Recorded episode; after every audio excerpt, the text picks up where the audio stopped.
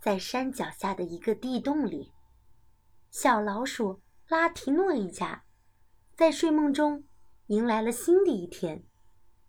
突然，大地一阵颤动，把他们给惊醒了。究竟外面发生了什么事呢？让我们一起来听听看吧。入侵者，文图法克洛德布容，译石河，北京联合出版公司。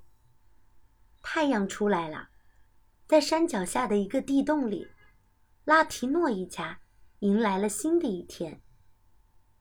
突然，大地一阵颤动，像风摇晃着树叶。把他们给惊醒了。胆子最大的小家伙走到洞口，想看着声响是从哪儿来的。嗨，一头大象正温和的看着他。拉提诺全家出动，都想看看这座肉乎乎的大山。正是他晃动了他们的家。你从哪来的？你吵到我们了，回你自己家去吧。他们对大象说。大象好像没听见。和往常一样，拉提诺全家该到河边去喝水了。那个大块头也跟着他们。结果，他一口下去就把水给喝光了。这下我们要渴死了。拉提诺一家气愤的叫道。接着，大象又撒了一泡尿。啊！发洪水了！哎呀，真讨厌，真讨厌！回你自己家去。大伙儿淋了一身尿，更生气了。这个皮糙肉厚的家伙很固执，不肯离开这群有趣的小家伙。拉提诺一家走到哪儿？他就跟到哪儿。可怜的一家人只能倍加小心，注意这大象的脚趾往哪儿落着，因为事故随时随地都有可能发生。喂，你会把我们踩瘪的！快回你自己家去！他们边跑边慌慌张张的叫喊着。这个又大又笨的家伙，只顾自己高兴。一点儿都没打算离开，相反，他凑得越来越近，想更仔细的看看拉提诺家的每个人。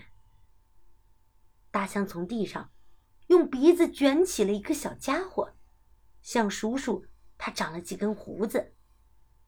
这个小家伙一不小心成了杂技演员，马上就要晕头转向了。还有更糟糕的。大象好像没听见拉提诺一家的抱怨，他把耳朵张得大大的，偷听他们的悄悄话。好啊，爱偷听的家伙！拉提诺一家感觉被监视了，生气的冲着大象怒喊道：“大象太过分了，连他自己也这么觉得。”为了请求原谅，大象开始一个接一个的。去亲他们，这真让拉提诺一家无话可说。夜晚来了，拉提诺一家以为这下该安静了吧？唉，总算是清静了。一个小家伙欢呼着：“他要走了吗？”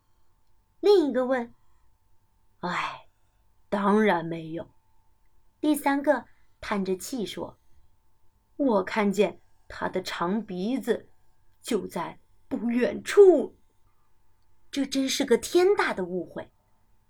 那在不远处摇来晃去的，不是大象的鼻子，而是一条大黑蛇。这条大黑蛇早就盯上了拉提诺一家，正打算吃掉他们呢！救命啊！救命啊！这些长着胡子的小家伙大叫起来。幸好，固执的大象一直待在那儿。他一听到拉提诺一家绝望的喊叫声，就冲过来帮忙。嘿，别碰他们！大象边叫边跳到了那条饿极了的黑蛇身上。它使劲儿的跳啊跳啊，跳了好久。终于，大黑蛇被踩扁了。拉提诺一家把它做成一张大地毯，下雨天坐在上面打扑克。从那一天起，拉提诺一家再也不让大象走开了。大象获得了在他们身边一起生活的权利。这也是因为，有时候我们也需要比自己强大的朋友啊。好啦，小可爱们，那我们的故事就讲到这里吧，下次再见喽。